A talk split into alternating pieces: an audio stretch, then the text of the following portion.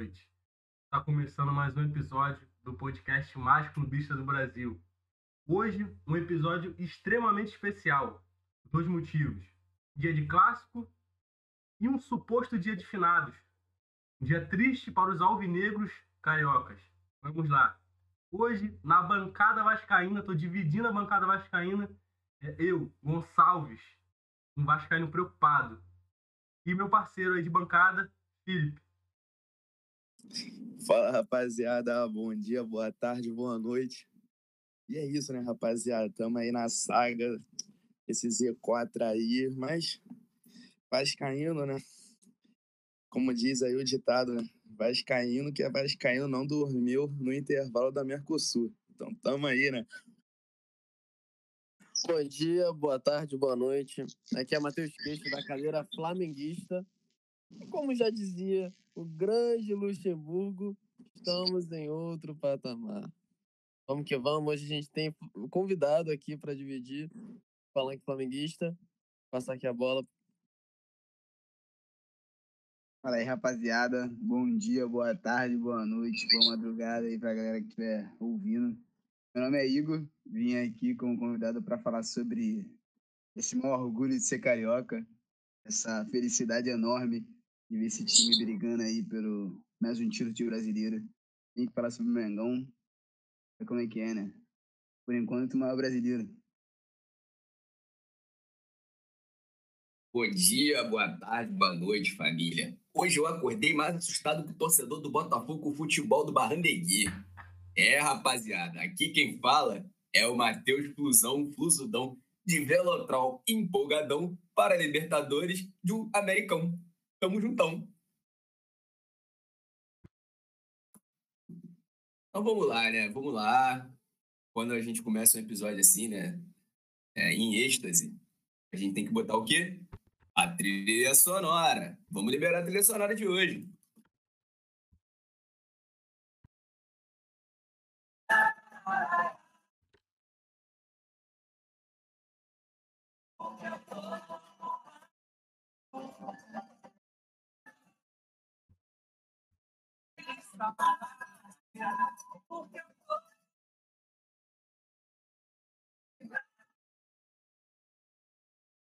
Rapaziada tricolor, estamos voltando.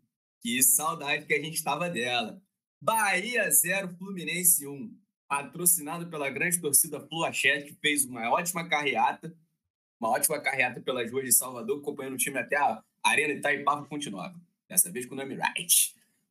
Ué, Fluminense jogou organizadinho, bonitinho, porra, de chavadinho, aquele jeito colocadinho, que a gente não tem nem o que dizer.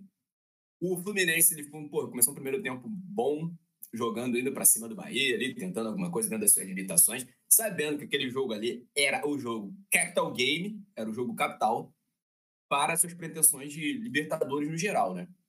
O Fluminense fez uma partida muito, primeiro tempo muito organizado, distribuindo bem a bola, aquela organização que eu apontei no jogo contra o Goiás, que tinha sido um jogaço, é, do parte do Fluminense, não é? A gente não pode menosprezar o adversário, ah, o Goiás é ruim, o Goiás isso, aquilo, porque o Goiás aprontou. O periquito do Goiás aprontou para cima do galão. Mas aí, o Fluminense joga organizado, tenta, toca a bola, Fred. Eu, eu acho que o, o, Fred ele devia ser, sei lá, ele abriu, abriu uma Ereli, um CNPJ, botar assim, Frederico Chaves Guedes, distribuidor de passes. Sabe? Igual aquela distribuidora de gás, distribuidora de serviço, distribuidora de passes. Porque a colocada que ele, colocou, que ele fez para o Egídio, para o lateral, o suposto lateral Egídio, mas não é tão suposto assim, que é um grande. É um, é um lateral, é um lateral, foi genial. O Fluminense, as estatísticas apontam que o Fluminense deu 13 vezes a gol contra 12 do Bahia, né? O Fluminense teve é, porra, 435 passes contra 521 do Bahia. Posse de bola do Bahia foi maior.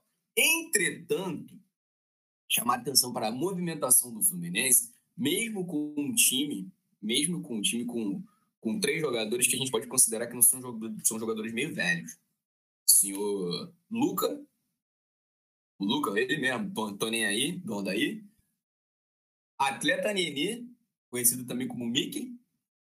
E Frederico Xavieres, também conhecido como sósia de Gabriel Gonçalves. O o Fluminense fez uma movimentação com, com esses três jogadores bem interessante, bem interessante mesmo. Tocou a bola na moral, prendeu a bola quando tinha que prender. E a jogada do gol do Fluminense, pô, é um jogada, uma jogada muito maneira, que eu não me lembro quem cruzou. Acho que foi o Nenê que cruzou. O Fred deu aquela falseada, aquela falseada de ir na bola, levou o zagueiro, irmão Luiz Henrique, abusiu o C.A., veio, chapuletou para dentro do gol para confirmar o tento e colocar o Fusão na frente. Segundo tempo, aquela coisa, o time o time deu uma caída de rendimento, mas uma coisa que a gente tem que também analisar. O nego reclama das substituições de Marcão. Tá, eu acho que o Fred o Fred estava o Fred talvez não pudesse não ter saído talvez mas uma coisa que a gente tem que considerar tava um calor do inferno do Rio imagina como é que tava na Bahia imagina o desgaste físico de, desse time na Bahia com um jogo contra o Atlético Mineiro vindo eu o senhor, o senhor Marcão Marcão Marcolino também conhecido como Marcolino me colocou a a, a lenda lendária fez a lendária substituição de botar Caio Paulista. Mano, o Caio Paulista, ele é muito carismático para mim. Ele é muito engraçado, ele é um carismático. Ele eu não tem como dizer, porque ele parece uma, ele parece uma lombriga gigante jogando bola. Tem umas esguichas assim dele, muito, muito maneiro que tu vê. Ele carregando a bola para ele. Teve uma hora que ele foi para linha de fundo e para ganhar um escanteio. E ele ficou pressionado, em vez de ele fritar a bola do maluco do Bahia, não, ele ficou pressionado até ele perder a bola. Para mim, isso é inteligência.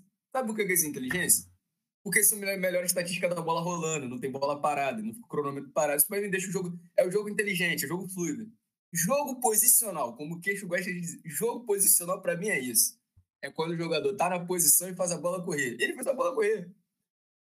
Mas, pô, é tenebrosa o, o, futebol desse, desse maluco bem feio. Mas perdeu uns gols. Ah, tem que falar do goleiro. Porra, o goleiro representou. O goleiro representou legal, fez uma defesa ali no. Fez duas defesas no final do jogo. Puta que pariu. E, mas, meu irmão, vitória de. Vitória de, porra, lutar pelo, pelo G4. Sem brincadeira, vitória de lutar pelo G4. A tabela do São Paulo é mais difícil que a nossa. Tabela do Atlético Mineiro, se eles perderem pra gente, tudo bem que eles pegam. Pô, eles vão pegar o Bahia, eles vão pegar o esporte fora de casa. Mas esse time, porra, do Atlético Mineiro parece que. É, é, é, Parece que ele, parece imigrante, porra. Chega no, no país dos outros, não sabe nada, não sabe falar a língua, chega no estádio dos outros, não sabe mais jogar bola, tá perdido. Pô, não, não, não, sem xenofobia, tô apresentando o fato. Todos os imigrantes são bem-vindos. Os imigrantes são bem-vindos. Mas, porra, os caras esquecem futebol, os caras de futebol em Minas. E tomara que esqueça mais uma vez em Minas. Deixa lá, deixa esquecido. Ih, saí de casa, esqueci de fechar a torneira. É isso, quero mais isso. Inclusão aí, rumo às cabeças, dá para fazer 7 pontos, fazer uns 63 pontos.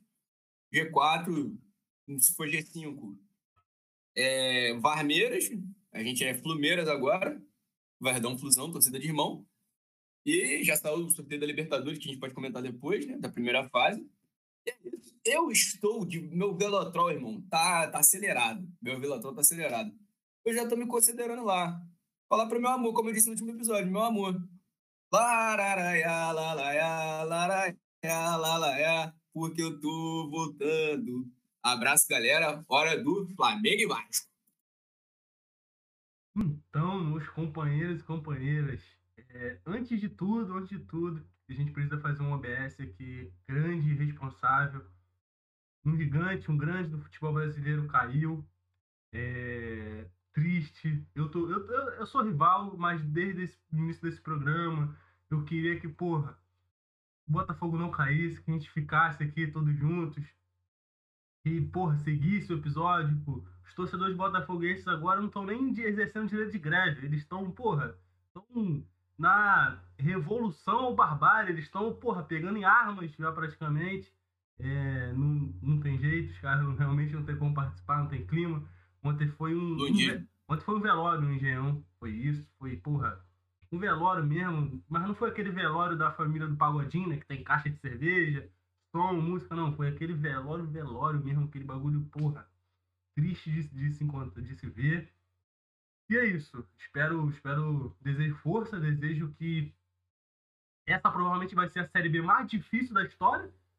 Mas desejo muita boa sorte pro, pro Botafogo. E agora, vamos lá, né? Vamos lá pro, pro outro alvinegro carioca. que falar de Flamengo e Vasco, meus queridos? O que falar? Graças a Deus, hoje eu tenho ajuda no nosso ilustre companheiro Felipe. Porque, cara, vamos lá falar sobre o jogo. De cara, de cara, jogo. Eu vou, eu vou me ater sobre o jogo.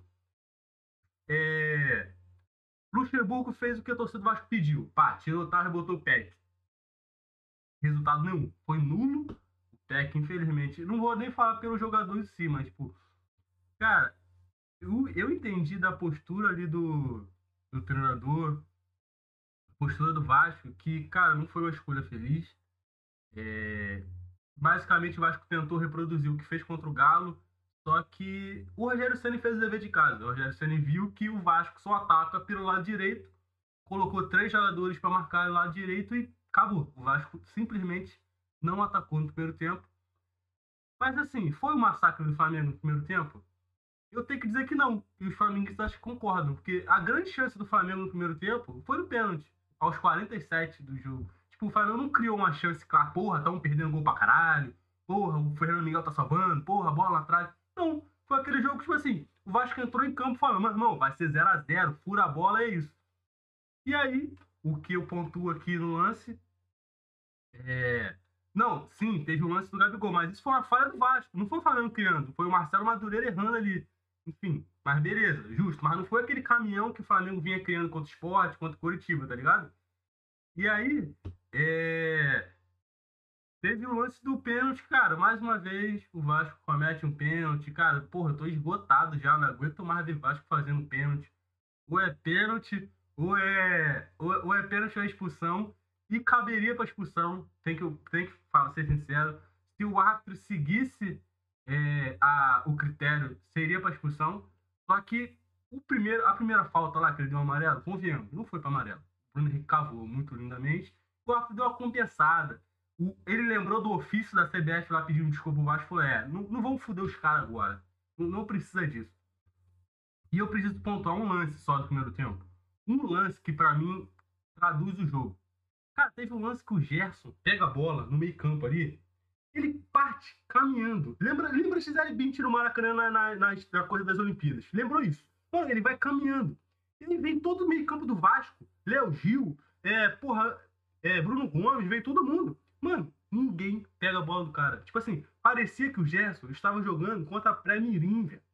Tipo assim, ele ganhou no corpo, ele ganhou na raça, ele ganhou na técnica, ele driblou todo mundo e, e, e chutou no gol. Eu percebi, ali eu percebi que o Vasco não tem um atleta capaz de desarmar Gerson. E eu falei, agora fudeu.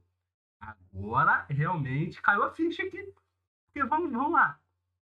Torcedor se apega na mitologia, né? A gente se apega na mística. A gente quer, porra, Luxemburgo vai dar um no tático. Caralho, Igor Catatal vai lançar uma canelada pra dentro do gol 1x0, foda-se. A gente se apega nessa coisa, né? Irmão, a verdade veio nua e crua. Pênalti, 1x0 Flamengo, voltamos pro segundo tempo. Vasco tentou, porra, vamos, vamos, vamos tentar jogar bola agora? Tentou jogar bola. É, Vasco teve duas chances ali consideráveis, eu, eu, eu acredito. É, o Cano perdeu um gol que não podia perder, que não é comum perder, mas, enfim, não dá pra criticar o cara porque ele só tem uma chance por jogo. Ele não vai fazer todas. Teve a falta do Pikachu lá que o glorioso Hugo Neneca fez o favor de. Caralho, que tapinha filha da puta que ele deu, mano. Cara, defesaça. Flamengo ficou completamente perigoso no segundo tempo, é, veio muito contra-ataque. Marcelo Madureira salvou umas bolas ali incríveis, mano a mano com, com o glorioso Bruno Henrique. Mas é certo, né, cara? Vasco e Flamengo recentemente é, tem gol do Bruno Henrique. Adianta, o maluco é iluminado. E no escanteio, numa falha posicional, como o Matheus gosta de falar posicional, uma falha posicional incrível do Vasco. Cara, deixou o Bruno Henrique correr, o cara veio sozinho, subiu 482 metros, cabeceou. E para pontuar, né? Mais um golpe de vista do meu goleiro. Não foi culpa dele, não tem como culpar o goleiro por conta daquilo. Mas, mais um golpe de vista, 2 a 0 Flamengo, e aí acabou o jogo. Né? O Vasco parou de jogar, desistiu, viu que não dava mesmo. E, e foi isso. É, essa é a minha análise sobre o jogo. E agora eu passo a bola pro, pro Felipe aí, dar uma comentada, ver o que, que ele achou. Compartilha aí teu sentimento, tua análise, meu parceiro. Fala, rapaziada. Saudações vascaínas, primeiramente. Mas é. Rio de Janeiro aí, né? Tá nesse clima de funeral, tá chovendo. Torcedores do Botafogo aí, né? Mas enfim, falando do Cruz Maltino, né? Cara, Alexandre Campelo passou o seu triênio e não ganhou um Vasco e Flamengo. Veio aí, tá, veio depois do golpe, entrou agora o senhor Salgado. Já começou aí sem ganhar o Vasco e Flamengo no seu mandato. Pontuando aqui, parafraseando o nosso grandioso, impetuoso Eurico Miranda. Ganhar do Flamengo é melhor do que sexo. Meus amigos, o Vasco não ganha do Flamengo desde 2016. Irmão, os vascaínos aí estão numa depressão em abstinência. Mas assim, né? Vamos, vamos tentar ser otimistas. Luxemburgo, flamenguista. Cara, aquele pós-jogo ali, aquela entrevista dele matou. A gente sabe que o Flamengo hoje disputa um outro, outro campeonato. A gente sabe que o nosso campeonato lá na parte de baixo, o Luxemburgo falou ali, ah, jogo contra o Flamengo é um jogo que não se pode contar. O Flamengo está em outro patamar. Depois do clássico, depois do Bruno Henrique falar isso em 2019, é, zoando o Vasco naquele 4 a 4 menosprezando o time, eu acho que foi um, foi um ponto ali fora do, fora do eixo. Ele depois se desculpou, fez uma entrevista ontem à tarde, mas é aquilo, né? É clássico. O, o Vasco, como o Gabriel Gonçalves bem disse aí, é, deixou de jogar o primeiro tempo. Salvo engano, o Vasco teve uma finalização no primeiro tempo, que eu acho, tipo assim, absurdo num clássico. O Vasco não, não se impôs. O Vasco só viu o Flamengo jogar, só marcou. E uma coisa agora é que sem a torcida a gente consegue escutar melhor o técnico. Era o Luxemburgo toda hora, Léo Gil, Léo Gil, Bruno, Bruno, Bruno. Era... O Vasco não conseguia. Ele falava, ah, é, tá, tá matando todas as jogadas, tá matando todas as jogadas, por quê? Pegava o Benítez, o Benítez tocava na bola, tinham quatro jogadores do Flamengo. Pikachu, que é, se acha em um suposto jogador, e agora falando desse jogador especial. Cara, a gente vê o quão medíocre que o Vasco tá hoje, que o Pikachu, o nosso eterno Pikachu, jogador que já foi citado até para ser lateral da seleção brasileira, é o jogador com mais partidas no Vasco no século. Irmão, tá, cara, eu, eu sempre fico me culpando assim. Hoje mesmo eu acordei de manhã, depois desse convite que vocês me fizeram, fui ali, fui escovar meus dentes falei assim, cara, eu não quero ter filho agora. Irmão, eu tenho 21 anos de idade. A única coisa que eu posso falar pro meu filho hoje é que eu vi uma Copa do Brasil e um vice pro meu grande rival em 2006, o nosso grandioso Valdir Papel, assassinando um jogador no gramado do Maracanã. Meu filho vai falar assim: Papai, o que que você viu? Eu falo, vi três rebaixamentos, só vi desgraça. Mas assim, né? Eu acho, né? Eu acho, eu acho, tipo assim, na minha humanidade aqui, simples humanidade, humildade também, que agora, cara, vai passar essa zica. Por quê? Eu vejo, tô lá muito ativo no Twitter e eu vi uma parada que é verdade. Aquele Kaique, que segura a plaquinha da fé, ele estava lá na virada da Mercosul. Naquele intervalo estava 3 a 0 ele virou para os céus e falou: qualquer santidade, divindade que esteja me ouvindo, se o Vasco virar esse jogo, traga-nos 20 anos de azar. 20 temporadas de azar. E foi isso que aconteceu, irmão. Você pode contar certinho. Essa é a vigésima temporada depois da final da Mercosul, meus amigos. O Vasco vai voltar a ser grande lá na próxima temporada. Eu vou agora falar nosso saudoso Eurico Miranda novamente. O respeito vai voltar ponto. O Vasco vai para as cabeças.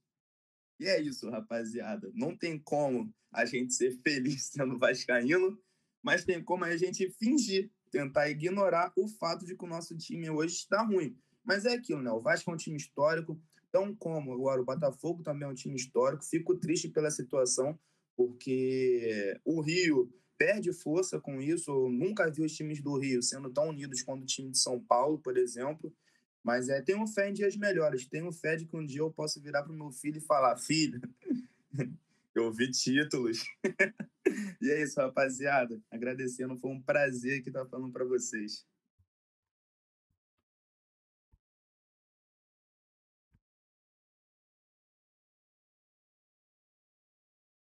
Fala aí, rapaziada. Bom dia aí, boa tarde, boa noite para geral.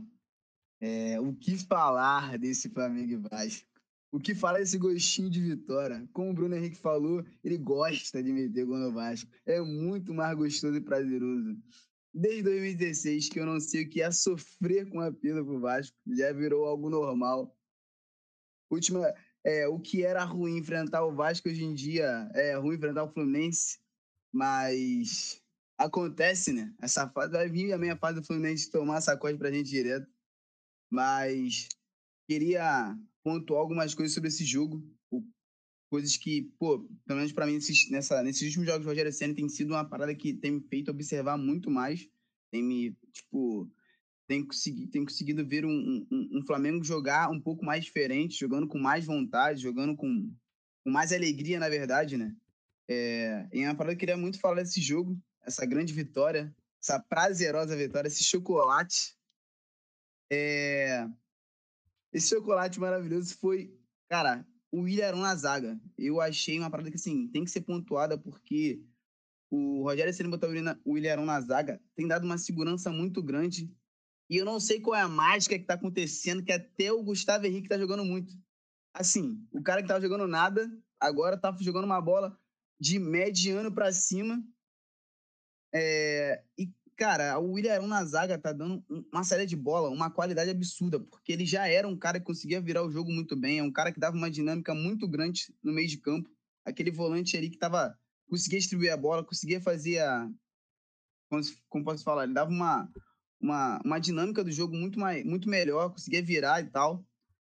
Mas agora na zaga ele tá dando uma qualidade maior ainda nessa saída de bola, tanto que você vê que o Flamengo ele consegue construir de forma me melhor. A qualidade do Flamengo trocando a bola no meio de campo e desenvolver tá dando, pô, contra o Vasco foi assim, só deu o Flamengo no, no primeiro tempo. Eu vou pontuar mais o primeiro tempo. A questão do Flamengo conseguir desenvolver mais esse jogo, mais troca de passe, sabe? Esse meio de campo que tá funcionando muito mais. Infelizmente, o Flamengo ainda tá perdendo muito gol, muito gol. O Gabigol ainda. Acho que é, é coisa do Gabigol, né? Ele ele fazer um gol, ele perde cinco. E eu não sei o que acontecendo, mas tá uma camaradagem ali, uma meinha enorme entre o Bruno Henrique e o Gabigol, que chega na cara do gol, um quer tocar pro outro para fazer, deixar o outro fazer o gol. E no final nenhum faz o gol, diferentemente do Pedro, né? Por isso que ele tem praticamente quase o, número, o mesmo número de gols do, do, do Gabigol, mas é porque ele, ele não perde oportunidade, se demora ele chuta mesmo. Eu acho que é isso que falta um pouco pro time do Flamengo. Querer mais finalizar esse, é, é, é, esse, essas jogadas, em direção ao gol, fazer o gol, porque está perdendo muito gol. Constrói-se muito, mas perde-se muito também. E isso é um, é um grande problema, pelo, pelo que eu tenho visto. O Flamengo poderia ter chance de matar esse jogo contra o Vasco mais rápido, perdeu muito gol, como foi também contra o Sport, que perdeu muito gol também por, por não finalizar diretamente o gol, por, por rodar essa bola, por tentar buscar uma assistência. Eu acho que isso está faltando um pouco no time do Flamengo. É, eu queria pontuar também sobre sobre o Bruno Henrique em especial. Cara, como o cara consegue crescer em clássico, é absurdo. Um cara é você você tem a certeza como amanhã vai fazer sol ou como amanhã, como amanhã vai ser noite, como vai ter um novo dia, que o Bruno Henrique vai meter um gol no clássico, filho. Não adianta. Se hoje é dia primeiro, amanhã é dia dois, é certo que vai fazer gol do Bruno Henrique. É uma certeza. O cara entrou no futebol carioca já metendo gol em todos os clássicos. Uma coisa que, desde que eu comecei a ver futebol com mais frequência, eu nunca vi um cara meter tantos gols assim em clássico em pouco tempo de futebol carioca. Por mais que o cara não tenha, não tenha tido muito tempo como profissional, mas o cara, assim que entrou no profissional, jogando futebol brasileiro, em clássico o cara sempre mete gol.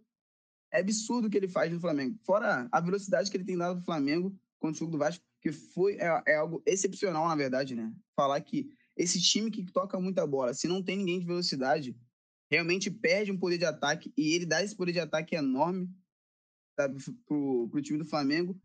E fora que o cara ele chuta, ele cabeceia, ele cruza, ele toca. É absurdo o que o cara faz. O cara conseguiu subir, eu tava vendo aqui as, é, a altura que ele subiu, o cara subiu 2 metros e 50, 2 metros e 57, se eu não me engano.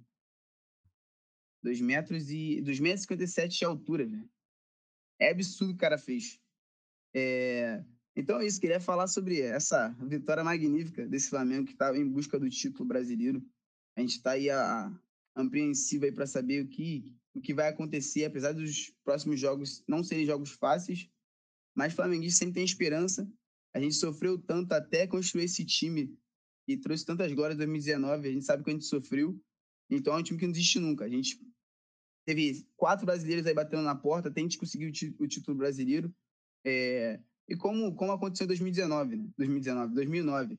A gente foi campeão na última rodada, foi, foi luto, foi choro, foi luta, foi choro, foi, foi guerra. E eu acho que esse final do brasileiro vai mostrar realmente o que o Flamengo é, que é um Flamengo muito além de, de, de qualidade de futebol, mas é um time guerreiro, é um time que luta até o final. Foi assim nesses últimos anos do Flamengo, um time que lutou até reconstruir essa, essa glória que a gente teve na década de 80, né?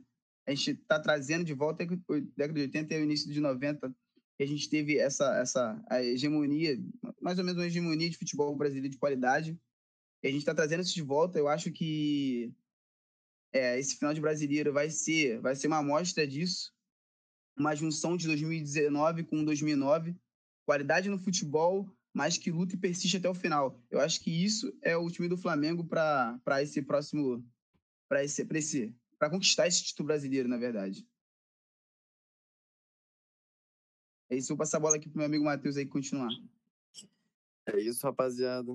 Começar aqui a falar desse grande jogo. Um, um mesmo destaque, como já levantou o Igor. Bruno Henrique, matador, Matador Carrasco. Puta que pariu. Mas agora começar realmente a análise. Cara, concordo com o que o Igor disse de relação a Flamengo ter se imposto e tal, ter, acho que o Flamengo tem méritos com relação à predominância no primeiro tempo, ainda que acho pouco criativo ali e tal, mas eu acho que é natural. O Flamengo não, o Flamengo apresenta muito esse tipo de jogo, foi assim com o Fluminense, é, quando se encontra com um time retranqueiro, mais retranqueiro, Tipo, não, não tenta nem atacar. Foi o Vasco, vamos ser sinceros. Apresenta um pouco mais de dificuldades eu acho que é natural. Então, é... teve ali aquele lance do Gabigol que puta que pariu. Mas de resto, cara, é o que o Gonçalves disse. Foi pênalti, praticamente. Então, é, acho que. Depois eu até vou comentar sobre essa escolha do, do Luxemburgo, porque eu acho péssima e pouco inteligente. Mas é, primeiro tempo foi isso, assim. E eu lembro de estar assistindo e tal, comentando com uma amiga minha. Ela, ela, ela pessimista que nem eu, tá mandando assim. Eu tô com medo, mano. Vai dar merda. E eu também, vai dar merda. Quem, quem, quem sabe Flamengo, vê aquele primeiro tempo fala, é a cara da merda. E surge aquele pênaltizinho maravilhoso. Amém.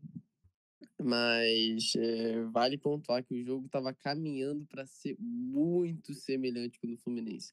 Porque começa o segundo tempo, o Flamengo bota a mesma estratégia. Não consigo entender isso do Flamengo. Mano, mete o gol. O Flamengo na hora, começa o segundo tempo, recua. Eu, eu não consigo entender. Eu não consigo entender. Caralho, e o Vasco cresce no jogo. E o Vasco cresce no jogo. O Cano perde aquele. Não acho que o Cano perdeu, tá? Não acho que é um lance sentido. É muito, vi muita gente reclamando. Não acho que é simples pro Cano. E mesmo que ele acertasse o gol, ia ser bloqueado. Até por isso que eu acho que ele tira mais. Mas enfim. É... O Flamengo depois começa a crescer um pouco mais, começa a melhorar. Mas ainda assim teve um pouco de dificuldade, sim, no começo do segundo tempo. E acho que é, obviamente, escolha do Luxemburgo. O Vasco não tem mais nada a perder. Mas eu acho que o Flamengo deu uma escolhida ali de dar uma retrancada e tal. Não, acho, que foi, é, acho que é arriscado. Não, não gosto disso. Enfim. Mas depois começou a melhorar na partida e tal, enfim. E aí, naquele escanteiozinho, depois de uma puta jogada do Pedro, consegue o escanteiozinho. Puta merda. O maluco planou no ar. O maluco voou. O maluco voou. Que cabeçada do Gabigol. Do Gabigol. e do Bruno Henrique. É, então, sinceramente, cara, acho que para falar da partida é basicamente isso. Queria destacar melhor o Everton Ribeiro, melhorou muito, muito. Vocês sabem aqui que eu já meti pau no Everton Ribeiro. mas melhorando muito, especialmente defensivamente, marcando muito mais, muito, muito, marcando bem. E eu queria também destacar, puta merda, como. O, e isso as pessoas não comentam. Como o Arrascaeta desarma bem. E o Arrascaeta desarmou para um caralho contra o Vasco. As pessoas não destacam isso. Mas se você pega todos os momentos mais difíceis do Flamengo, o Flamengo precisou de uma remontada, irmão, era a roubada do Arrascaeta. Flamengo Inter. Aquele. Gabigol tá pedindo, Gabigol tá pedindo. Roubada do Arrascaeta. Primeiro gol no segundo jogo contra o Grêmio, roubada do Arrascaeta. Aquele contra-ataque, roubada do, do Arrascaeta. Primeiro gol na final, roubada do Arrascaeta. E, irmão, isso é muito importante. Você vê os jogadores de frente marcando mais e possibilitando que o Flamengo não sofra tanto na defesa. Porra, isso é bom demais. Esse era o maior mérito do time do Jesus. E o Flamengo tá conseguindo fazer isso muito bem. Especialmente porque Diego, porra, jogando bolão. Gerson jogando bolão. Então, por mais que eu acho que o primeiro tempo não tenha sido tão incrível, o Flamengo tenha conseguido depois controlar um pouco mais no segundo, cara, destaque para, eu acho que quase nenhuma atuação ruim. Todo mundo realmente indo bem. Pode até se comentar do Gabigol, que não jogou bem e tal, mas ainda assim, cara, participando da, da marcação. Enfim, é, realmente é questão de perder gols, mas eu acho que se justifica a titularidade dele, porque o maluco cria, o Flamengo cria mais, o Flamengo fica mais dinâmico. Então acho que é clássico, é um, é um jogo naturalmente difícil, que o Flamengo gosta de complicar também. É o jogo de outra pegada, e acho até que muito em função das escolhas do Vasco e também de, do controle que o Flamengo tem mais sobre as partidas, não, não sofre tanto quanto sofria, foi uma partida até relativamente tranquila. Então, vamos ver, cara. Eu acho, parte do jogo eu tava realmente mais nervoso vendo assistir o jogo do Inter. Porra, pilhadaço de, de surgir uma bolinha. Porque também, que resultado maravilhoso. É, até zoaram aí o Abel, de que, ah, tipo, lançar o mesmo papo, mas, irmão, não era um jogo simples. Graças, se, se o Inter ganhasse esse jogo contra o Atlético, ia ser uma merda. Agora a gente tá aí, dois pontinhos, cara. Dois pontinhos, a sequência do Flamengo é fodida. É, exatamente, exatamente. Não perdeu há pouco tempo, não. Perdeu agora. Então a sequência do Flamengo é bem difícil. Mas assim, cara, eu tô confiante. Até porque eu acho que até então. Até então, tipo, até umas duas, três rodadas, essa disputa do título tava caindo no colo do Flamengo, vamos ser sinceros. Mas Caeta não tava errado. O Flamengo não merecia esse título. Agora, tem que fazer por merecer. Aos, nessas últimas rodadas, tá fazendo por. Só que tem que passar por dificuldade. E se não conseguir superar essa dificuldade, é isso, não merece. Então, é o momento de se provar. Agora tá se provando. Tem que manter. Só quatro jogos. Só quatro jogos. Irmão, tu quer ser campeão brasileiro, tu tem que passar por dificuldade. É o momento. Queijo.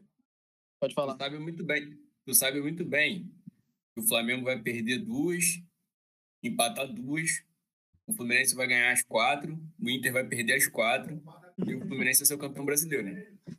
sabe disso? Só pra te avisar. Tranquilo. Pode Ó. Bragantino.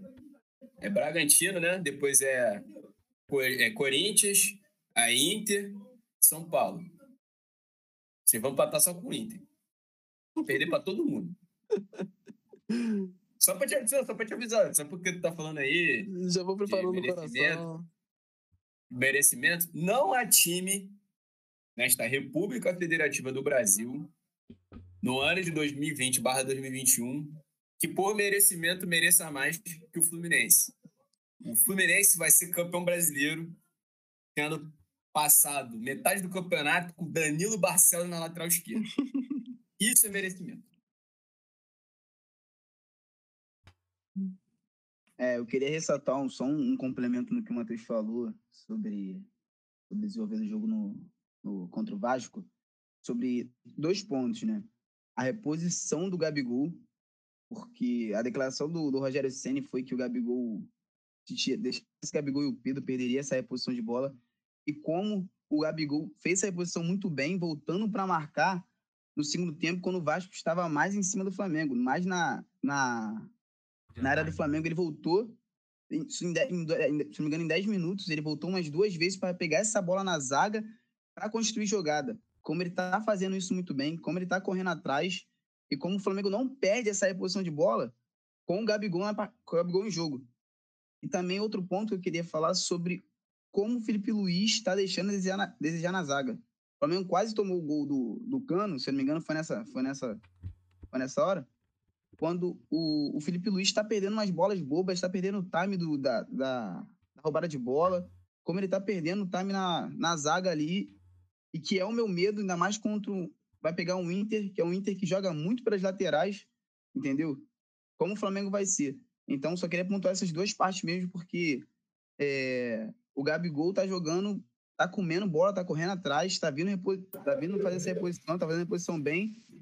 E o Felipe Luiz tá deixando a desejar um pouco na zaga, mas que construindo realmente ele ainda faz a diferença. Claramente, Rabin, claramente, Igor Júlio apontando o terror dele, o medo dele de tomar nó tático de Rodinei. Apontou. A gente sentiu aqui essa reclamação. O Felipe Luiz, tatá da turma do Didi, vai tomar no tático do Rodinei. Vai ter aquela amassada que o Rodinei vai passar por ele. que Ele vai, o, o Rodinei vai, vai ser um, um, um anasca e o Felipe Luiz vai estar, sei lá, de, de, de, de porra, de, de Passat. Aquele Passat antigo. Rodinei é flamenguista, cara. Rodinei, tá no- Rodinei ainda é jogador do Flamengo. Calma, que ele vai abrir a no Flamengo, tenho certeza. Lei do ex. Lei do ex. Lei do ex. Não vai acontecer isso. Você lembrando que a- os laterais, os laterais do, do, Inter tá, tão tão entrosados ultimamente que eles não perderam nenhum jogo. O Rodinei e eu esqueci o nome do outro lateral do, do, do Inter. Moisés. Qual? Moisés. Moisés. Eles não perderam nenhum jogo jogando junto. É pra tu ver como o lateral, os laterais do Internacional são, são fortes. Como essas jogadas para laterais são fortes e como eles atacam bem e, e repõem bem. É, Elogio Stats. flamenguista Rodinei. Caralho. Essa. é, Queixo, tem um, quer levantar alguma pauta aí? Eu vou, eu vou levantar uma parada aqui, aí acho que até é uma boa de já partir, enfim, já, já engatar para as discussões, porque queria comentar até sobre essa questão da substituição do Gabigol, né? Eu vejo muita gente re- reclamando do Gabigol ser substituído e tal, e eu entendo, em diversos momentos eu acho que é justificável, é, especialmente quando o Flamengo tá perdendo, não tem ma- mais nada a arriscar em alguns momentos do jogo, óbvio que ainda depende de muita contextualização do que tá acontecendo e tal, mas eu não concordo com- muito como essa crítica é feita. E como o Gabigol mesmo se comporta. Tá chilique e tal. Eu falo isso porque o, o Jorge Jesus era muito, era muito frequente dele fazer sempre a mesma substi- substituição. Tirava a Arrascaeta, tirava Everton- Everton Ribeiro ali na frente. Mantinha os dois. Gabigol e Bruno Henrique. O que acontecia? Quando dava merda, o Flamengo perdia, descia um pau. Ah, porque o Flamengo perdeu a armação do time. Ah, porque não sei o quê. Beleza, concordo até. Em alguns aspectos, alguns jogos e tal. Não é o tipo de situação que, substituição que eu gostava mais. Agora, você chega naquela situação de jogo. Você tira a Rascaeta. Ah, porra, tirou a Rascaeta, critico. Aí você tirou o Everton Ribeiro, que tava bem. Aí ali no segundo tempo ainda tava motor, motorzinho. Ah, tirou o Everton Ribeiro, reclama. Irmão, se tu tira o Bruno Henrique ali naquele momento do jogo. Ah, porra, vai tirar o Bruno Henrique. Caralho, não adianta. Qualquer um dos quatro que tirar vai ter um prejuízo técnico, porque os caras são bons. E, bom, vai ter reclamação. E, sinceramente, vai colocar o Pedro, porque tem que colocar o Pedro, não adianta. Faz sentido, de fato, você trocar, mudar todo o esquema tático, ainda mais com você na frente do placar? Porra, faz? Ah, vou, vou tirar aqui o Everton Ribeiro, porque a gente faz aqui um 4-4-2, um esquema, porra, um Flamengo que tá encaixado, vamos mudar todo o esquema. Porra, irmão, eu ainda faço uma reclamação. Eu ainda acho que é se fazer essa troca antes.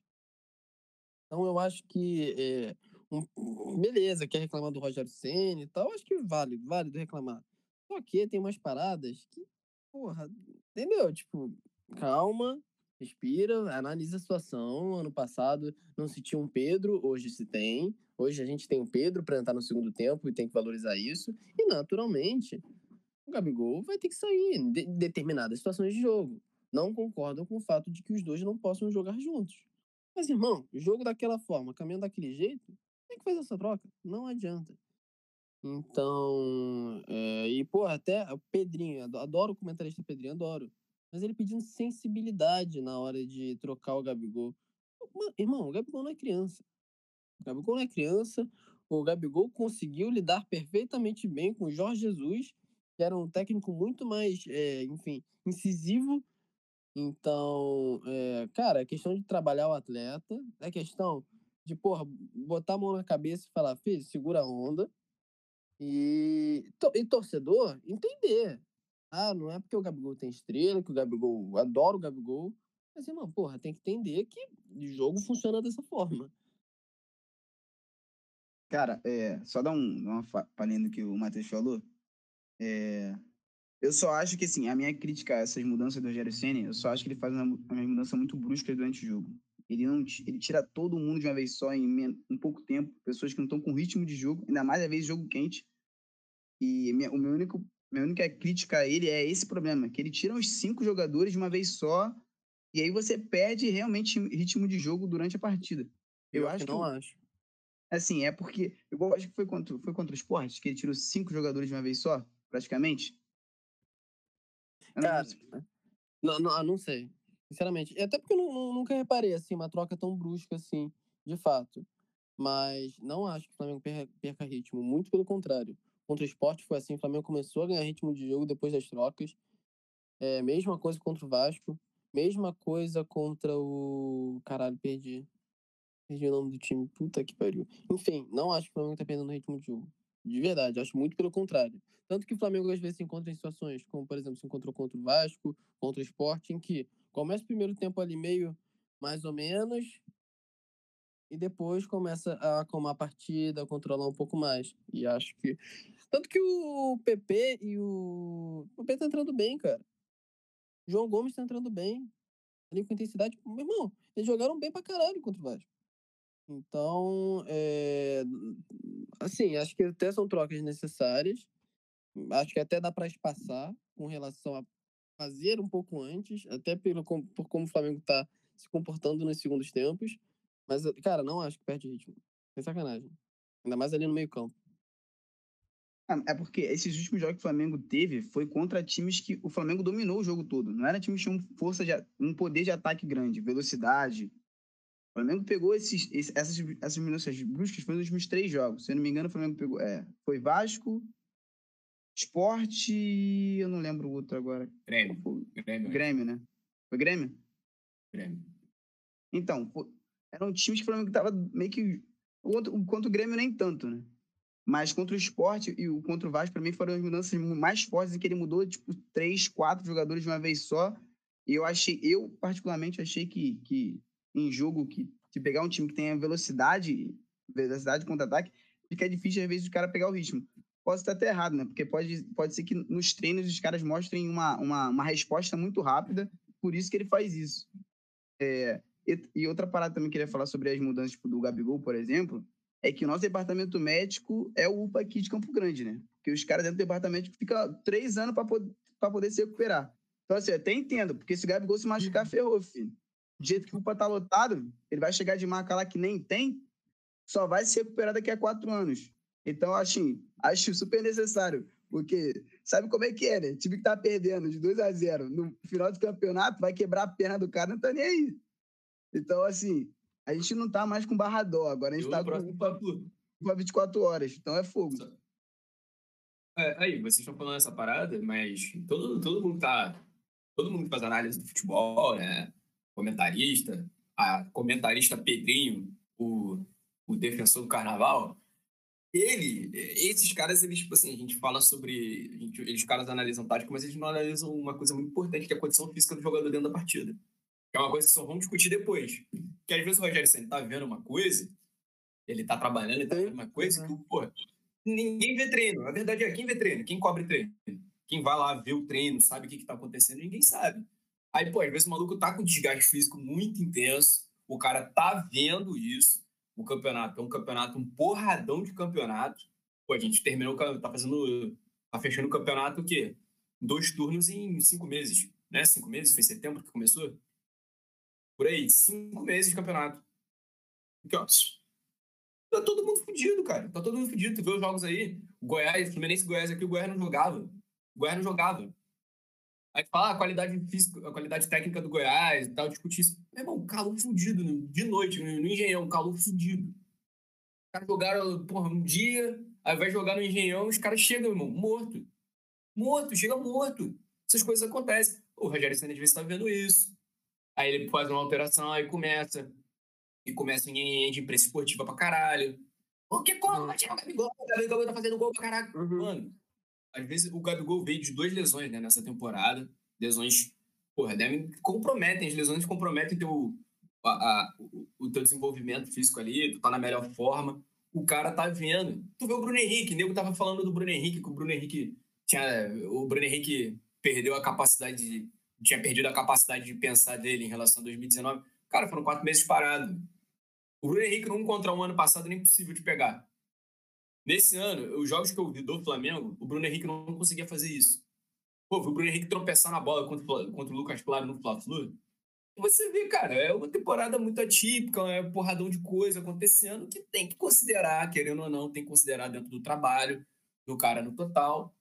Mas assim, eu também defendo que o treinador, que eu falo pra vocês, eu defendo que o treinador seja igual a escola de samba. O carnavalesco escreve uma sinopse, manda pro jurado, escreve o que, ele tava pensando para ele explicar o que ele tá pensando. Mas não adianta a gente falar, ah, porra, tem que ter sensibilidade com, com o Gabigol. Aí uma jogada maluca do Vasco, em que tinha que o, o Gabigol às vezes tem que pressionar uma saída de bola, aí o, um zagueiro maluco do Vasco dá um pico para frente, alguém resvala de cabeça, porque Fla-Flu o Fluminense encaixou dois lances assim, um foi com o Iago, que o chutou para fora no primeiro tempo, e o último, o gol do Fluminense. O Fluminense dá um bico, o Calegari, o segundo gol, ele dá um bico para frente, o, o Felipe Cardoso escuta de cabeça, a bola sobra no pé do Felipe Luiz, ele erra o passe e o Iago faz o gol.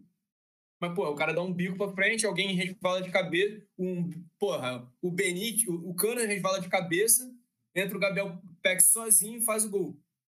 Aí tu pensa assim, porra, caralho, erro da defesa. Não, às vezes é um erro do sistema, que o maluco não foi lá, não fez a saída de. pressionou o passe do zagueiro, deixou o zagueiro dar um bico. Os caras estão vendo isso também. Rapidinho, rapidinho. É, queria saber se o Felipe tem alguma coisa para levantar aí que tá, tá quieto, tá, tá bem. Sabe, só ouvindo muito. Tá, a gente tem que ouvir, né? A verdade é essa, a gente tem que ouvir depois, depois do jogo, mas quero saber se tem alguma, alguma bola para levantar e alguma pergunta para os nossos companheiros aí. Não, bola eu tenho para falar aqui que, irmão, vocês estão reclamando aí com Gabigol, com Pedro. Filho, se o Henrique sai, entra o Neto Borges. Se o Léo Matos sai, entra o Caio Tenório. Agora, vocês já perceberam que o Cano não sai? Porque não tem quem entre, irmão. Eu não tenho centroavante reserva. Cara, o time do Vasco titular não é bom, não é tipo assim, ó, grandes coisas. Mas o reserva, irmão, o Campo Grande aqui, cara, dá dentro, pô. Campo Grande, nosso saudoso Campo Grande, Carlinhos maluco. Meu irmão, se o Carlinhos maluco fez carreira na Europa, se eu tivesse cuidado do meu corpo, também tava na Europa. Mas assim, gente, eu, a gente fala de coisa ruim também, mas tem uma coisa muito boa para pontuar em relação ao momento do Vasco. O Vasco está numa situação financeira tão boa que agora, no, às vésperas do Vasco Flamengo, o Vasco pagou com 10 meses de antecedência o salário de novembro. Então, assim, rapaziada, é uma coisa que a gente tem que pontuar que o Vasco está muito à frente dos times do Rio de Janeiro. O Vasco pagou a folha salarial de novembro. Aí você ia falar, ah, o Flamengo pagou? Não pagou. O que, que adianta ter um time brigando nas cabeças, mas não pagar salário adiantado? É isso que eu falo, rapaziada. Pagar salário é mole, quero ver pagar água. Ah, irmão, tu tem idade? Tu tá quero ver pagar água, você daí, batendo na porta. dia que tu tiver um Pô, mas pagar água... Mano, vai pagar água pra quê? Cheio de Josmina nessa porra. Eu também não vou pagar água mais nessa porra, não. Não pago nem, nem água nem passagem. Não pago. Irmão. Não tem não motivo pago. pra pagar água. Não existe motivo, filho. Não, não tem. tem. Não tô tem. aqui. Josmina, tô aqui pô. passando mal. Tô aqui passando mal, foi reclamação pra cidade. Tô passando mal pra caralho. Dois dias com essa porra. Minha barriga doendo pra caralho. Parece que vai nascer um filho. Vou pagar o caralho. Vai que tá certo essa porra. O governo rouba pra caralho. Vasco visionário. Seu time pagou salário de novembro? e questão, tu tinha uma parada pra falar, fala aí, fala aí. Mano, já vou levantar aqui a pauta da escolha do Luxemburgo. E até da declaração dele. Que declaração merda, não é sacanagem não, cara. Na boa, vai ter Vascaíno que vai falar, ah, errado não tá. Não, não, não, é completamente diferente. Tu parafrasear o Bruno Henrique, porque o Bruno Henrique, quando ele falou aquilo lá, pós-jogo, cabeça quente, para gastar, ele falou para gastar. Ele não fez assim uma análise tática ali sentado numa mesa de comentaristas, calmo e pleno. Não, ele fez para gastar o Vasco. E tu parafraseia o maluco? Irmão, e outra coisa, esse discurso dele não faz, não faz o mínimo sentido, cara. Não, não, não faz o mínimo sentido. Já comentei aqui com os garotos. Não, não, nenhum time. Eu acho que o Botafogo hoje é o único time, assim, digamos assim, mosca morta no campeonato. E realmente, assim, já conta com os três pontos. De resto, todo jogo é jogado. Todo jogo é jogado. Não, caralho, o Goiás acabou de ganhar do Atlético Mineiro, gente. E, e uma série de jogos em que times que estão ali nas cabeças perderam para quem tá brigando na zona. Todo jogo é disputado. E não vai ser diferente num clássico contra o Vasco. Todo flamenguista estava com o cu na mão em determinados momentos do jogo. Com certeza. Quem não tava, porra, não conhece o Flamengo. Mas é, eu não consigo entender, até pelo passado recente do Flamengo, como o Flamengo sofreu fácil, com fórmulas fáceis de jogo. Eu ainda, eu ainda não consigo entender algumas escolhas de alguns times. O próprio esporte foi criticado pra caralho na transmissão, porque tentou ir mais pra cima do Flamengo e tal. Irmão, essa é a escolha certa. Tentar agredir um pouco o Flamengo. Se não funcionar, porque não executaram bem, é diferente. Mas eu não consigo entender essa estratégia que o Vasco fez no primeiro tempo, Fortaleza fez, o Fluminense fez. O Fluminense só conseguiu ganhar porque teve cara de pau depois o Flamengo permitiu, mas não dá para ficar nessa. Não acho uma escolha inteligente. E a partir do momento que o time sobe um pouco mais, já se prova que não é difícil. Em minha defesa, contra o Fluminense, Flamengo e Fluminense, o Fluminense não tinha treinador. O Vasco não tinha o Luxemburgo, o Sport tem o Jair, que o Fluminense não tinha um treinador. Fez aquela postura ridícula que previu tomar uma goleada que eu falei aqui. Se desenhou na rodada seguinte, no segundo tempo da rodada seguinte, foi o que aconteceu. Mas assim, a gente não tinha um treinador e tomou aquela amassada no segundo tempo. Ah, boa, vamos tentar aqui, vamos acertar Casaresta e bumba meu boi e vamos. É, só para concluir realmente isso que o Kish falou, eu até, eu até comentei no nosso grupo aqui, que se o Luxemburgo tivesse ouvido o podcast, ele teria entrado com uma estratégia completamente diferente. Porque vamos fazer um esforço aqui todas as três vezes que o Vasco subiu a marcação e marcou pressão no Flamengo, o Flamengo perdeu a bola. Todas, todas.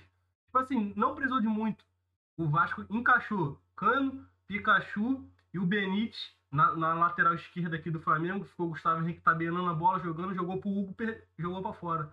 Então, assim, é óbvio que é difícil manter isso por 90 minutos. Um time do Vasco que, porra, tá faltando aquela famosa caixa, caixa de areia pro time correr. O time tá cansa, cansa muito fácil. Mas, porra, errou, errou muito, pecou muito. Falei, falei. É, eu queria falar, é, levando em seguida essa, essa, essa fala do Matheus aí sobre o discurso do Luxemburgo e como isso reflete o futebol carioca neste momento. A rivalidade e a, a grandiosidade dos times cariocas realmente não deixando a desejar. O Flamengo, o Vasco, o Fluminense, o Botafogo, por muitos anos, o Matheus pode falar melhor do que eu isso, como foi uma hegemonia no futebol há muito tempo e como essa, essa, essa perda de qualidade de futebol mostra esse tipo de discurso. Se você pegasse um Vasco até a década de 90, que tinha aquelas rivalidades, nunca que um técnico do Vasco, mesmo tivesse pedido 4, 5, 10 jogos do Flamengo, não ia ter esse tipo de discurso. Porque os times sabiam quanto grandes, é, quanto, quão grandes eram sabe? Eu acho que isso, para mim, esse discurso dele é muito mais do que, ah, falou que um rival tá jogando em outro patamar. A gente tá realmente declarando como o futebol carioca tá falho, cara. Como o futebol carioca perdeu essa grandiosidade. Como a gente não tá, é, como a gente perdeu essa, todo esse medo que os outros times tinham de enfrentar o Flamengo, o Vasco, o Fluminense, o Botafogo. Porque não é normal, não adianta você falar, não é normal o rival falar que o seu time está disputando outro patamar. Irmão, meu time pode estar disputando a segunda divisão, a Série B e o Vasco está disputando a Série A. Eu vou falar que meu time é maior do que ele, que não tem isso de outra patamaca. Entendeu? Eu acho que o Matheus pode falar muito, muito melhor, pra, melhor do que eu sobre isso, mas eu acho que esse discurso reflete muita coisa ruim do futebol carioca, que ontem o Botafogo é, confirmou a sua passagem para a segunda divisão, e eu acho isso muito triste. É, a, na última semana, na última semana eu estava conversando com um amigo meu, Nova Libertadores, o cara 4, a torcida do Flamengo secando a torcida do Palmeiras, enfim. A gente começa a discutir muito as fronteiras do futebol nesse momento. Agora ele tenta imprimir um ritmo de que Flamengo e Palmeiras são rivais. Assim, são rivais. E aí, quem é flamenguista moderno, vocês aí, vocês da bancada flamenguista podem falar melhor, tá caindo nesse papo, né? Tipo, tá tratando o Palmeiras como um rival, porque acho que o único rival que o Flamengo teve fora do estado do Rio de Janeiro, por uma série de coisas, é o Atlético Mineiro. Rivalidade que pega forte, pega fogo mesmo. Mas, assim, um amigo falou verdade, uma coisa que é verdade. Quando o flamenguista tá secando Palmeiras, ele tá passando recibo. Não é de vergonha, não. Tipo assim, ah, tu não vê de futebol, tem moderno. Ele tá passando recibo pra, pra mim, no caso ele é vascaíno, pra você que é tricolor e pro outro que é botafoguense. Mano, olha o futebol carioca. Futebol carioca. Olha, cara, olha o rebaixamento do Botafogo. O Botafogo está até o momento, acho que se não me engano, com a terceira e quarta pior campanha do pontos corridos em 20 times. Tá ligado? Caralho, o, o, o, a declaração do Luxemburgo soa, soa uma merda primeiro. A gente sabe que ele é Flamengo. Vascaíno, Vascaíno, Vascaíno que se preza ainda, Vascaíno que ainda não caiu nesse, ainda não, não, não perdeu um pilar de Vascaíno, que ainda tem, assim, tutano pela camisa, não, não gosta dessa porra, é rival. Porque tem muito Vascaíno, tem muito Tricolor, tem muito Botafogo, tem muito Flamengo que se sente derrotado por, por qualquer motivo. Mas quem é torce ali daquele bagulho não gosta de perder para rival, não olha rival com, com bons olhos. Luxemburgo, quando chegou no Fluminense, eu falei, caralho, esse maluco é Flamengo. Primeira declaração. O segundo, a pior parte disso é que a gente está discutindo ainda a rivalidade, futebol, tal, tal coisa. Mas a pior parte é que a gente sabe que isso entra na mente dos caras. Os caras já pensam, pô, se ganhar, ganhou, meu time dos caras é melhor, tem mais. Ah, tem mais dinheiro, tem, tem isso, tem aquilo. Beleza, tem.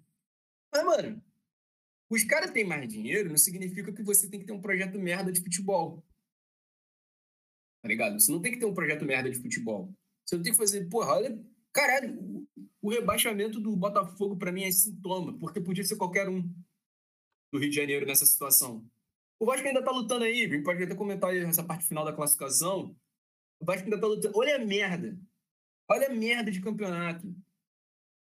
Pô, o Fluminense tá ali nas cabeças que eu sei que é muito na cagada. É muito na cagada. Eu vou falar o quê? É a cagada mesmo. Um ano atípico, esse time merda que o Fluminense tem. Elenco merda, mal formado, vende gente mal pra caralho, não dá, espaço pra garoto. Tá ligado? Eu vou falar o quê? E eu já tive nessa situação do Botafogo. Eu, como torcedor do Fluminense, tive nessa situação do Botafogo. O Fluminense foi isso no final dos anos 90. Mas isso não acabou por um milagre. Então, assim, Caralho, o que que, que, que esses filhos da puta, o que, que precisa acontecer? A dirigente parar de putaria com o time, parar com essas avacalhações de, porra, não tem salário pago, é, porra, jogador merda conseguindo um contrato merda. Pô, ele tá falando do Danilo Barcelos, Danilo Barcelos é reserva no Botafogo, virou titular no Fluminense. Cara. Irmão, caralho, o que, esses caras têm na cabeça? O que, que precisa acontecer? Fala igual, fala igual o Negueri fala. O que, que precisa acontecer? Alguém tem que morrer para mudar alguma coisa? Precisa acontecer, tipo assim, porra, um bagulho muito escroto. Precisa um clube acabar. Fala, não, é. Porra, mano. Vamos parar de putaria e vamos começar porra, a trabalhar, fazer futebol na moral, resgatar a autoestima do torcedor. Que torcedor gosta de ver o Campeonato Brasileiro? Se tu não é paulista, se tu não é Flamengo. O Flamengo aí tá lutando aí pelo título pra caralho, mas o Flamengo tá, vem muito de trás. O Flamengo tem a obrigação de chegar entre os dois primeiros pelo investimento que tem, pelo plantel que tem. A gente está falando de um clube que é o atual campeão brasileiro e é o campeão da Libertadores do ano passado, na mesma temporada, se demonstra muita coisa. O Flamengo tem essa obrigação, pode não ganhar, mas ele tem a obrigação de estar ali lutando ali em cima tal. Pô, os flamenguistas estavam puto desanimados com o ano sendo segundo colocado, irmão. Em um, dois anos, podendo ganhar dos cinco, seis títulos importantes. Irmão, eu ganhei seis títulos importantes em 20 anos. Não ganhei seis títulos importantes em 20 anos. Tá ligado? É isso, assim, esse é o sintoma do futebol do Rio de Janeiro. Parabéns aos seus aos dirigentes. É, então, pelo, pelo tempo aqui de programa, pelo, pelo, pelo. Enfim, vocês entenderam, né? é, a gente precisa partir para, para as considerações finais. É, é o seguinte, Igor e Felipe, a gente faz o seguinte, a gente analisa só em bate-bola, assim, porra, quem vai ganhar, quem vai empatar nos jogos da, da rodada, da rodada seguinte, rodada 35. Então é, é basicamente um bate-bola mesmo. Eu vou falar o, jo o jogo, vocês, vocês falam. Cada um fala aqui, pô, quem vai ganhar e tal. É, rodada 35 começa hoje. Um jogo excelente. O Felipe ele já entende aqui que é um jogo excelente. Independente do resultado, vai dar merda. Bahia e Goiás. Cara, sinceridade, eu vou torcer pelo empate, mas é ruim de qualquer jeito. Eu fico com o relator. Eu acho que, que nesse momento o Vasco depende dele mesmo, né? E eu acho que isso é o pior, é o que me deixa com mais medo. É o Vasco depender dele mesmo. Mas é, a gente tem confronto direto também, né? A gente tem dois. Na última rodada a gente tem um Goiás. A gente também pega o Fortaleza lá.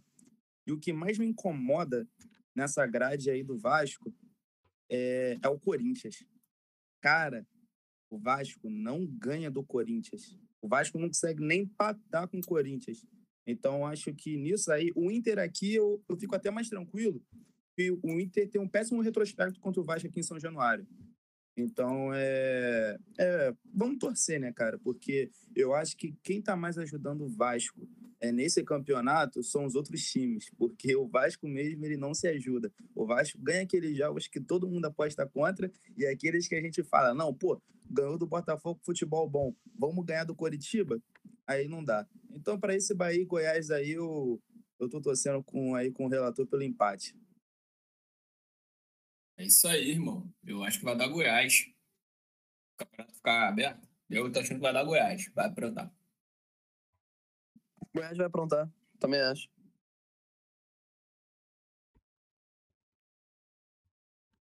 Fala aí, Igor. O que, que tu acha?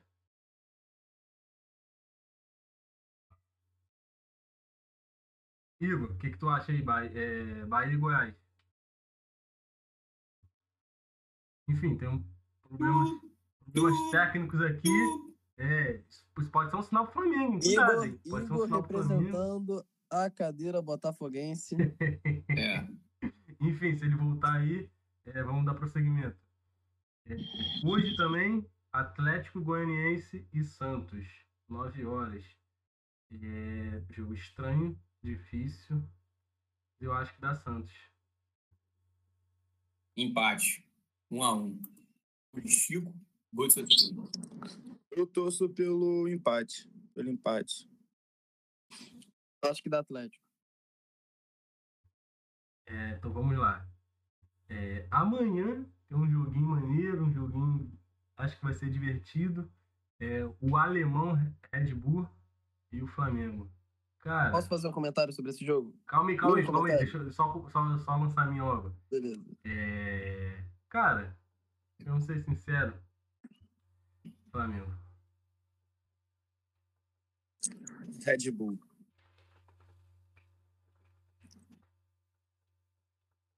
É, eu acho que vai dar. eu- possivelmente pode dar um empate, mas assim, acho que vai dar Red Bull 2x1, gol de Claudinho e Max Verstappen. É, rapaziada. Vai, vai dar Red Bull. Nem Deus tira essa vitória do Red Bull. Red Bull vai ganhar de 7 a 0 Não tem como, não. Red Bull ganhou. Tu fica chamando, tu fica chamando os demônios, os demônios não foi. Ó, eu sou. Eu conheço os de- os demônios não favorecem o Flamengo, não, tá? Mas, Os do- Eu sou, ah, eu sou parceiro do Zozó e do Zulu Bangu. Eles não gostam do Flamengo, não, só pra te avisar. ah, mas é que o reverso funciona com o Flamengo, já deram certo. de- deixa, deixa que nesse campeonato tá dando bom. Mas queria fazer um, comentário, um mini comentário. O jogo do Flamengo Claro. ser domingo é ridículo. É ridículo. Irmão, o Flamengo jogou quinto, vai jogar domingo. O Flamengo veio de uma sequência, eu acho que, porra, quase quatro jogos nos últimos 15 dias. 15 dias não, menos. Enfim. É... Irmão, acho ridículo o jogo do Flamengo sendo do... ser domingo, considerando que o Flamengo depois só vai jogar no próximo domingo. Vai ter um bom tempo aí. Dava pra passar muito melhor esses jogos. O Flamengo chegou a mandar um ofício pra CBF, a CBF recusou. Enfim, pra mim isso aí é escolha comercial simples e pura. Acho ridículo. Pode seguir Se aí. reclamar, joga na terça. Se É. reclamar, joga domingo na terça. Eu É. acho. Vai lá, Igor. Eu acho que o Red Bull vai ter uns 3 a 0 Seco. Já é, já é. 3x0 seco. Gol contra do Felipe Luiz e do Arão. Já é, já é. Vamos lá. Segunda-feira, um joguinho que é pra cumprir tabela, né? Botafogo e Grêmio, 8 horas. Botafogo já jogando na segunda, já os caras já fizeram já um. Já estão de palhaçada com o meu Alvinegro. E eu vou de Grêmio, né? Não, não dá. Grêmio. Eu acho que o Botafogo vai surpreender, tá ligado? Vai dar aquela, aquela última. A estrela solitária, né? Vai dar aquela última fagulha assim pros seus torcedores. Vai dar fogão. Um a um. Aí, na Gol, moral. do... gol meu. Gol meu de empate. O Grêmio vai fazer 1x0, gol meu de empate. Matheus Nascimento. 3x0 Grêmio. Aí, eu só uma palavra, eu queria ter essa esperança no fio, igual eu tenho esperança nos meus relacionamentos, cara. É isso aí, eu acho que vai dar certo, mas eu sei que não vai dar, sem dúvida. É, Quarta-feira, um joguinho crucial, Internacional Esporte. O fio tá comigo, fechado, cantando lá vem o Abelão. E é, vamos de Inter, garoto. Vamos de Inter, na, Inter nas cabeças. Sou colorado desde pequenininho, filho. Abelão, com sofrimento, 2x1. Gol de Patrick abrindo o placar. Aí o Inter vai empatar com algum, algum aleatório e aquele Abel Hernandes vai fazer o segundo gol. 1x0 Sport. Hernani Brocador vai entrar em campo no segundo tempo. Ué! meteu Peraí, peraí, peraí. Agora tu tá torcendo pro campeão de 87?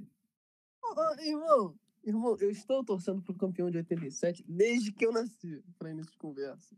É. Seu campeão, mentira, porque eu não parto desse princípio, eu parto do princípio de que os dois são, mas enfim, isso é uma discussão mais longa. Mas de qualquer forma, esporte, porra, até, até te dou essa moral, até te dou essa moralzinha com 87, só, só, só ganha. Ganha não, empata, empata já tá bom. Já divido o título aí contigo, maneiro, a gente conversa melhor. Uma malinha branca.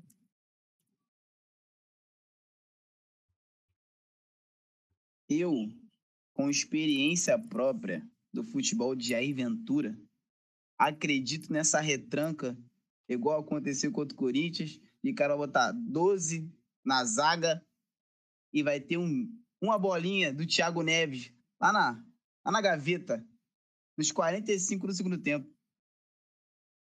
É, depois do queixo propor a troca de 87 por 2020, a gente segue o Troca programa. não, troca, calma troca. aí. Eu vi uma troca. Eu interpretei uma troca. Assim, Eu também. Eu O também. queixo quer Eu trocar também. o 87 por 2020. Irmão, eu vou trocar. Eu também. Um menos um é igual a zero, irmão. Não, não. Parece uma broderagem, uma parceria. Vamos lá, União. vamos lá. Que agora tem um jogo aqui, a final de forte. Champions League da rodada. Agora tem a final de Champions League da rodada. Fortaleza e Colossal Clube de Regatas Vasco da Gama, 7h15 da noite. Aquele jogo lá dentro. Que na moral, eu quero ser clubista. Sendo clubista, vitória do Vasco. Sendo sincero, empate. Eu vou falar aqui, mas eu não sou clubista, nunca fui. Vitórias sem susto. 2 a 0 Cano e Pikachu. Sem susto. Sendo realista, realista, realista mesmo. Eu até acho que o Vasco pode chegar lá e ganhar. Mas também sendo muito, muito realista, pelo futebolzinho meque- mequetré, como diriam os antigos, que o Vasco apresentou, um a um. Gol de Wellington Paulista abrindo o placar e Germán Cano empatando. Sendo realista, ninguém nega que esse joguinho é cara de empate. Só que eu estou com sentimento, não é nem questão de zicar Vasco, não, mas eu tô com sentimento que Fortaleza vai ganhar esse jogo. Que vai fuder. Vai fuder tudo lá atrás.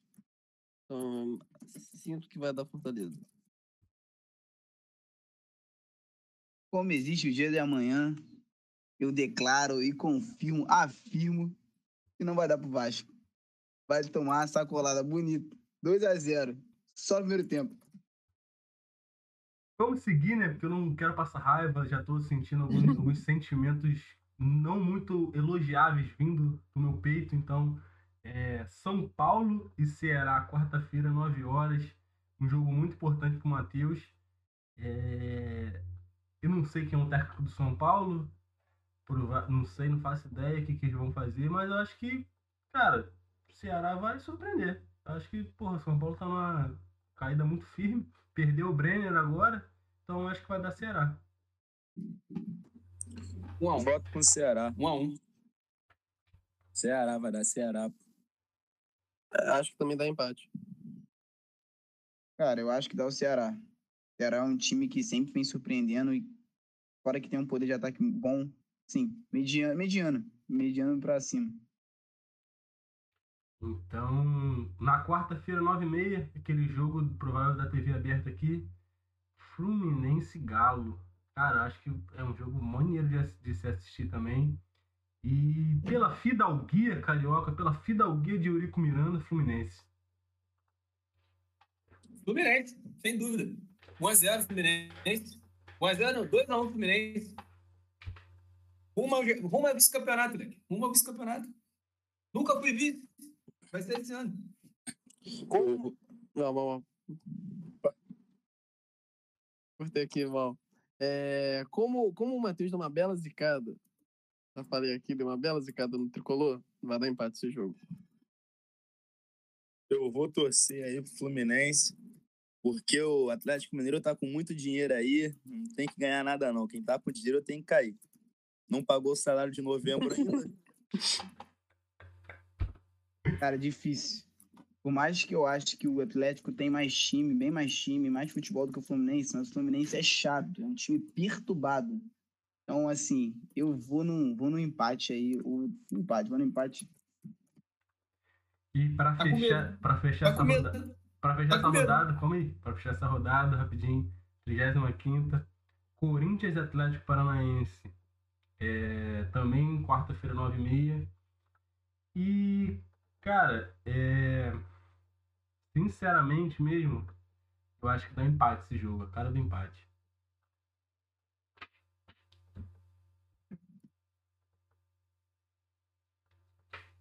Torcendo muito, muito, muito, muito mesmo para o caos, pela desordem social acontecendo no gramado de Itaquera nessa partida. Esses são meus sentimentos, porque são dois times assim que é, enfim, bate nessa porra. Dois se fode. Eu vou torcer aí pelo empate. Porque é um jogo que não me importa, não importa pro Vasco, então é empate. Tentei até dar uma estudada aqui na tabela para ver o que, seria melhor pro Flamengo, para ver se era bom o Corinthians perder logo agora, para chegar meio choncho contra o Flamengo. Mas, mano, deixa o Corinthians ganhar logo, entendeu? Deixa ganhar uma vantagemzinha agora para largar de mão contra o Flamengo. E é isso. Cara, eu acho que de todos os jogos, esse aí é, o jogo, é um dos jogos mais equilibrados dessa rodada. É, acho que difícil dizer quem vai ganhar, mas eu acho que o Corinthians tem mais camisa do que o Atlético. Eu acho que isso pode pesar na hora do jogo. Então é isso, pessoal. Quero agradecer a participação ilustre aí do Felipe, do Igor. É... Quero agradecer a você que está ouvindo até, a gente até agora. É, mais uma rodada, uma rodada tensa, uma rodada triste para muitos. E quero agradecer a todo mundo que está aqui até agora. É, muito, meu abraço, muito obrigado. E vamos que vamos. Quatro rodadas, tá, tá se desenhando aí. E vamos ver vai ser. Valeu! É, meus amigos, como diria Galvão Bueno, haja coração! Quatro rodadas finais, um abraço aí para todos os torcedores nessa reta final de campeonato. Um beijo especial para do Botafogo no dia de hoje. E vamos lá! Valeu, rapaziada, tamo junto. Torcer aí daquela secadinha maneira, daquela bela torcida. Chegar à noite, reza pro Gabigol, reza pro Bruno Henrique. Domingo vai ser foda. Mas vamos que vamos. Valeu, rapaziada. Foi um prazer estar aqui com vocês. E como já disse meu grandioso levenciano, vai dar Vasco.